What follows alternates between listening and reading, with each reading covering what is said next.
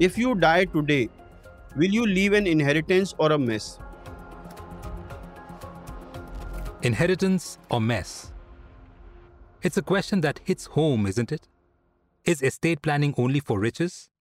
Today we have Deepak Jain with us, a renowned wealth management and succession planning expert with 25 plus years of training experience. And he, in the next few minutes, will reveal the secrets that can turn your legacy into a lasting inheritance. People say it's a taboo. I also find that answer many people. They are superstitious of making a will. They think if I make a will, I'll die early. Right? I can't comment on that part. But uh, I can tell you, making a will is neither complex, nor time consuming, not at all expensive.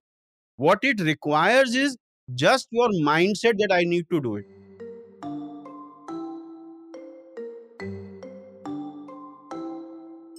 Contemplating what happens to our assets after we are gone is not a conversation anyone enjoys. Yet, it's undeniably crucial, for it safeguards not only our hard earned wealth, but also the well being of our loved ones. However, despite the importance of estate planning, the reality on ground is quite different. A recent survey by Economic Times, where they asked various individuals, and around 65% of individuals say that their wealth could be a source of conflict for the next generation. There are around three and a half crores cases which are pending in various courts. And I believe, although there is no specific data for it, majority of them would be property related disputes which are because of inheritance. As per Economic Times report, there are around 82,000 crore rupees lying in unclaimed bank accounts, life insurance, mutual funds and PF. Daksh, the NGO that analyzes the performance of judiciary, reports that property and family disputes account for 76% of court cases. The data clearly highlights the noticeable gap in both awareness and action regarding estate planning among Indian families. This calls for an urgent need for improved understanding and proactive steps in this regard.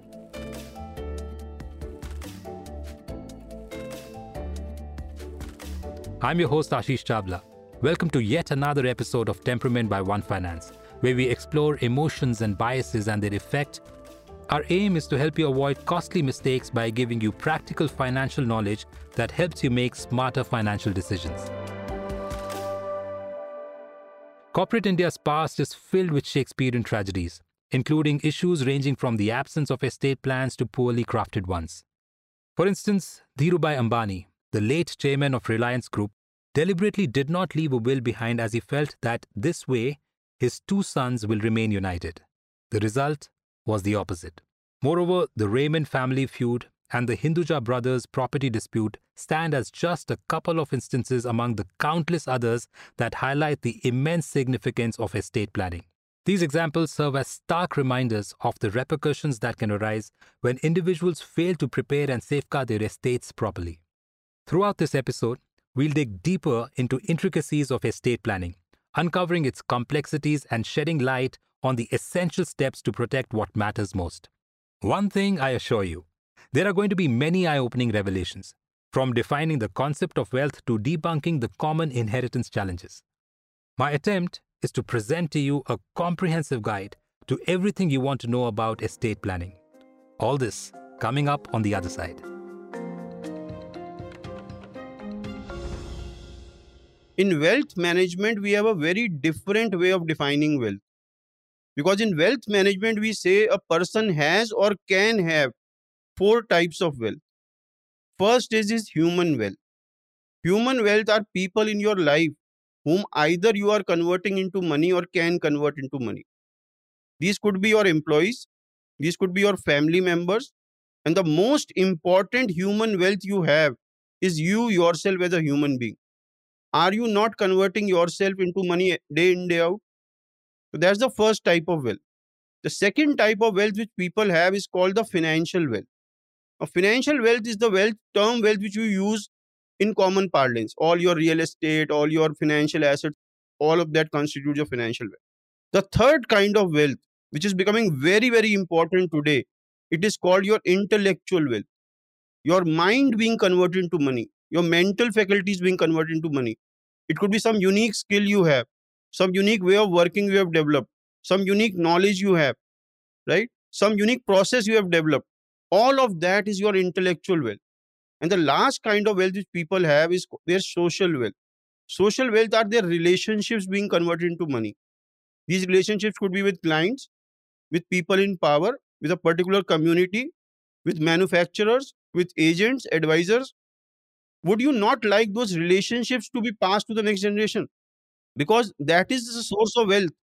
That is what is being converted into money. You have a relationship with one finance. Should it not pass to your next generation? So, why should I limit my wealth to only my financial wealth? When I am doing estate planning, when I am doing wealth transfer planning, as I call it, it is about transferring all four of them, protecting all four of them, and enhancing all four of them. Why should I limit myself only to the financial wealth protection, enhancement, and transfer? Why not include the other three? Because most people, these other three would be much bigger than the financial wealth. And these other three are the source of this financial wealth. So, the first step to estate or inheritance or wealth transfer planning, howsoever you want to call it, is to know what you own. With a wider definition of wealth that Deepak shared, it is safe to say that our estate includes four types of assets really. First and second are easy to guess your physical and your financial assets. The third are all your digital assets, like mobile phone numbers, email IDs, website URLs, domain hostings, social media handles, credit card points, miles on an airline, and so. And fourth are your intangible assets, things you cannot touch, your relationships, your trademarks, your royalties, and so. Now, this, these are things which you own pre death. The definition further says anything which you will own post your death is also part of your estate. Now, what are things which you might own after your death apart from an insurance policy claim which you already know? I'll just give you an example. Suppose you are traveling in that Malaysian aircraft that crashed and government of Malaysia pays a claim of 5 crore rupees post your death. Who owns this 5 crore rupees? And if I ask most individuals, they would say my legal heirs. So my question would be who gave up his or her life for this money? Actually, the deceased owns this money because it is an integral part of his or her estate. And you can give away this money while you are alive. Money which you never ever know you will ever own is also part of your estate. And you can ask me, how can I ever give away something which I never ever know I will ever own? So if you get your will made by a good lawyer, they always add a clause to the will which is called residual clause or the remainder clause. And this becomes the remainder. And I have seen instances where remainder is bigger than the original. So that is estate. That is your estate. And systematic way of transferring this estate to the next generation is estate planning. And the ultimate goal of estate planning is to take care of the wishes of the individual who owns this estate. Now that I have a clear understanding of the concept of estate, I suddenly feel significantly wealthier than before. Clearly, engaging a skilled estate planning expert could offer much deeper insights into crafting a comprehensive estate plan for our wealth. One valuable resource for locating such expertise is One Finance, which has a team of seasoned estate planners and qualified financial advisors. Nevertheless, the initial step in estate planning involves creating a comprehensive inventory of your assets. Remember that this list is not static but dynamic, as it will evolve with changes in your wealth, whether through acquisitions or losses. This then gets followed by the decision of what you want to do with your wealth. Would you like it to pass as it is to the next generation? Would you convert them into another form and give it to them? So you need to decide what should happen to these assets of yours post your death. Once that is known, that this is what I want to happen, then find out what is the default. If I do nothing, what will happen? Some things would automatically get transferred. You might not need action. But there will be certain things where default is not an option. Then you need to intervene through estate planning tools to ensure that what you need or you want actually happens with those assets. Another step which is very, very important in estate planning is something called estate audit. And for that, an expert is required who can actually tell you what will happen to these assets, what are the risks involved, what will happen if you do nothing, uh, how can you ensure a proper uh, transfer of these assets and protection of these assets post your death. So that's basically how you start estate planning. This looks like a comprehensive step by step approach. Step 1 Know what you own. Step 2 decide what you want to do with your estate at the time of your death. And step three, do an estate audit. This takes me to a very basic doubt. Is estate planning only for the rich? Does it even make sense for most of us to even entertain the idea of inheritance planning? So for that, uh, I ask some questions to people when they say estate planning is only for the rich, right? And I'll be asking the same questions to you. The first question is, do you want to retain control over your property while you are alive? All of us want to retain control over our property while we are alive. Why? Because this control of ours over our property ensures our financial security. If you do not want to end up on the road Never ever leave control over your property while you are alive. The second question which I need to ask you is in case you are disabled or incapacitated, would you still like to take care of yourself and your loved ones, at least financially, if not physically? I think all of us would like to do that. And the third and the most important question which I need to ask you is if you die today, would you like that your property only goes to people you wanted to go? only at the time you wanted to go, only in the manner and mode you wanted to go, and only in the proportionate amount you wanted to go. That means you not only want to keep control over your property while you are alive, you want to maintain that control even after you are dead. And the last question which I ask you is in case you die, would you like a easy and peaceful transfer of your wealth to your next generation? All of us would like to do that. So, how many questions have you answered? Yes, I think all four of you, right? And if your answer to these four questions is yes, then you need estate planning. Very simple. Because estate planning is the only way to ensure the answers to these four questions is yes for you and your next generation. Deepak's thoughtful questions simplified and clarified the importance of having an estate plan, which applies not only to the affluent but to all of us. And the first document that springs to mind naturally is the will. Will is basically a legal declaration of your intention, how your estate should be divided post your death. To gain insights into the legal intricacies of drafting a will, I engaged in a conversation with Pranjali Madnani, who has been an estate planner for nearly a decade. In our discussion, she broke down the entire will writing process into four straightforward, simple steps. As per Indian Succession Act, there are no particular requirements that you need to follow except one or two. So it can be written out on a simple A4 size piece of paper, and uh, you can write it in two lines uh, that I bequeath my property to so and so person. You have to sign it, and you have to have two witnesses to sign the to you know uh, testify that you have uh, written your will in full access. That is the only requirement for uh, writing your will. But there can be a lot of mistakes, you know, uh, that you can commit while writing a will. So there are specific rules that we follow while writing a will, but these are not necessarily mandated or they are not a mandate under the Indian succession law. These are just very practical tips that we apply while writing. So, uh, the first thing that you uh, do while writing your will is make a list of your assets. So you have to consolidate all the assets that you have. Then you have to decide who these assets are going to go to after your life. Okay. So you have to determine who the beneficiaries are going to be. This is the second step. The third step is to identify an executor for the will. An executor is a person who is responsible for carrying out the formalities when you pass away, carrying out the formalities regarding your wishes.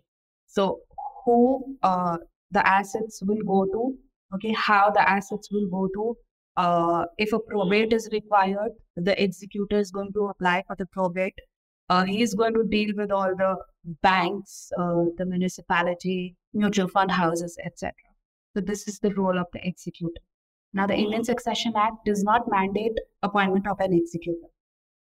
But if you don't have an executor, you definitely have to go to the court and the court will appoint one, you know, on its own. So it's always better to appoint an executor while you're alive. So this is the third step, identifying the executor. Uh, another important uh, aspect that you have to keep in mind is if you have minor children, children who are under 18 years of age, then you can also appoint a guardian under the will. Uh, so it's called testamentary guardian.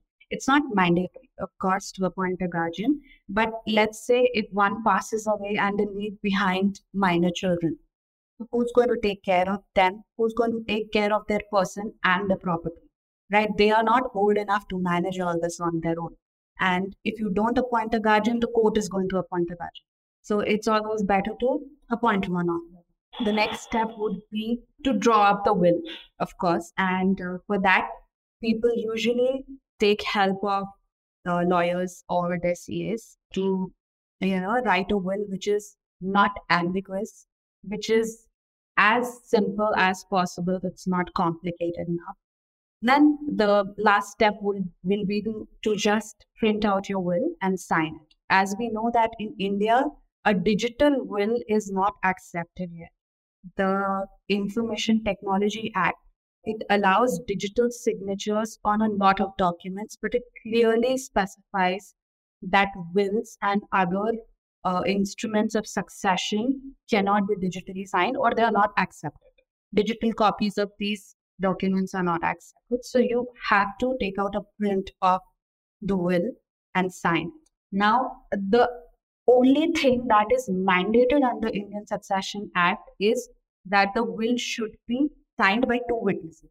At least two witnesses. You can have three, four, as many, but at least two. You have to have them signed by two witnesses. If you want to register your will, you can go to the sub registrar and register it. It's not mandatory again. Only thing that registration does is that it provides more weight to the validity of the will. Okay. So you know that your executor and your heirs, they know that your will was signed by you uh, in full capacity of your senses and that a government official that is the sub registrar, has seen you signing it. So a sub registrar only acts as a witness from the side of the government to see that you have signed the will uh, without any coercion or undue influence. So this, in brief, is the process of writing your will. It's quite simple. It's not complicated. So keep it as simple as possible. Keep it as simple as possible. That is a valuable lesson. Keep the will free from any confusion. Provide precise and detailed descriptions of the items you intend to pass on. Avoid vague statements like, as it to be distributed equally among my children, as differing interpretations of each item's value can lead to family disputes. Instead, accurately specify each item and designate the intended recipient by name. Organizing your possessions into categories will facilitate this process and help ensure that nothing of significance is overlooked. The fear of our own mortality can be unsettling and the idea of our cherished ones potentially engaging in disputes over our possessions due to confusions can be equally distressing. Creating a will emerges as the most effective means to shield your loved ones from needless conflicts during an already trying period. Also, it offers the comfort of understanding the destiny of your assets. Even though the benefits of will writing are evident, we face many challenges in executing a will. I see two major challenges the first challenge is to uh, have a conversation around okay to have a conversation with the family and they find it difficult primarily because they feel that it's going to disturb the otherwise cordial family dynamic right and it does happen it does happen so this is the first challenge the second challenge is that uh, people are not aware of the laws around succession they are not aware of the laws around succession and they do not know how to go about this entire planning process. Okay. They uh, are indecisive as to who to give the property. Okay. They're quite indecisive. And I feel that this leads to procrastination since a will is not like the immediate, uh, you know, action item that they have to check. They keep procrastinating it and unless you know they are really required to write it, they don't write. So these are the two major challenges that I see. Have a third party as an advisor sometimes it helps in breaking the ice to have these conversations in the family. Okay. Sometimes you don't know how to talk to your family members uh, because you don't know who's thinking what. So if you have a third party who can do this job for you, it it'll be great. I think it's a great idea.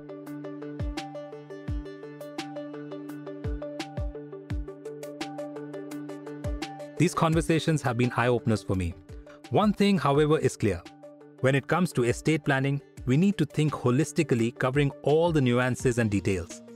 Estate planning is not just about getting the documents in place. It is about getting the principles in place that matches the deceased core values and desires.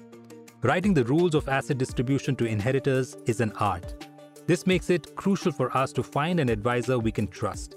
The one who not only has the knowledge, but also the well intentioned foresight to be a guide, mentor, and a friend. You can book a call with a qualified financial advisor at One Finance to smoothen the process of holistic estate planning. This takes me to the last question What happens if you die without preparing a will? My assumption was that the wealth goes to the spouse in case of a married person. If not married, then it gets distributed equally to children or surviving parents. I went back to Deepak to look for an answer, and Deepak had some interesting revelations to share. So that that concept that everything goes to my spouse after my death is totally false. In India, the succession laws depend on the religion you follow. If you are a Hindu, your property would be divided as per the Hindu Succession Act 1956. If you are a Muslim, as per the Muslim Succession Act 1937. If you are a Christian, as per the Indian Succession Act 1925. If you are a Hindu male and you die without a will, who are your legal heirs?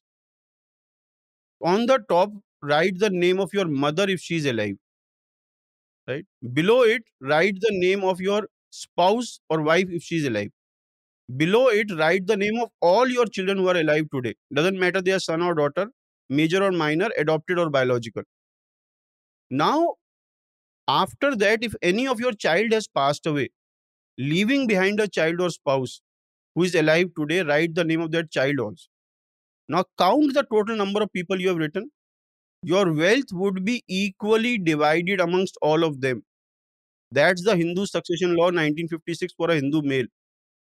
And in no religion in India, spouse becomes the exclusive owner of the wealth post the death of the husband, or vice versa. Or vice versa. A, husband doesn't become the exclusive owner. For a Hindu female, the legal heirs are her husband and children and children of dead children right? Each of them would get equal part.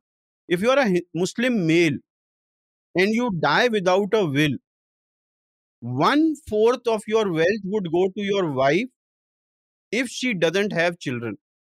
If she has children she'll have only one eighth each parent would have one sixth of the wealth if they are alive now, after dividing it between the wife and parents, whatever is remaining goes to the sharers. Now, who are the sharers? Each son will get double of the daughter. The remaining property will be divided in such way that each son gets double of the daughter. In case they are only sons, the remaining property would be equally divided among the sons. In case they are only daughters, they cannot have more than two third of the entire wealth. The remaining one third is again divided amongst the parents and the wife. In case there is only one daughter, she cannot have more than 50% of the wealth. Remaining wealth is divided among the parents and the wife. In case there are no children, brothers and sisters replace children. In Christians, one third goes to the wife or husband because in Christian there's no difference between uh, male and female. So one third goes to the spouse and two third is shared equally by the children. In case there are no children, half of it goes to the wife and remaining half goes to the father. In case father is not there, father's share is divided amongst mother, brother, and sister equally. That half. Wife still gets half. So in none of these law, spouse gets everything after you die. So that basic concept that everything goes to my spouse is wrong. Estate planning is a crucial element to ensure holistic financial planning. It's like drawing a map for the future, a blueprint to guide your legacy once you're no longer here to do so yourself. Unfortunately, it's an aspect that gets overlooked or pushed aside for another day. We tell ourselves, I'll get to it eventually, only to find that the days turn into weeks and the weeks into years. But we must confront the truth. Estate planning, though daunting, cannot be neglected without consequences. When left unaddressed or handled inadequately, it can give rise to painful family disputes, tearing apart the very bonds we worked so hard to build. Most people would like to leave an inheritance but actually leave a mess behind them. Don't leave a mess, make your death beautiful. Every decision you make today lays the foundation for the legacy you'll leave behind. The question remains will you leave an inheritance or a mess? The decision is yours. And that's a wrap for today's episode. If you found these revelations useful, then share this episode with your network and help us spread the message. This is Temperament by One Finance, produced by Wine Studio, and I'm your host, Ashish Chawla. Investment in securities market are subject to market risks. Read all related documents carefully before investing. The securities quoted are for illustration only and are not recommendatory.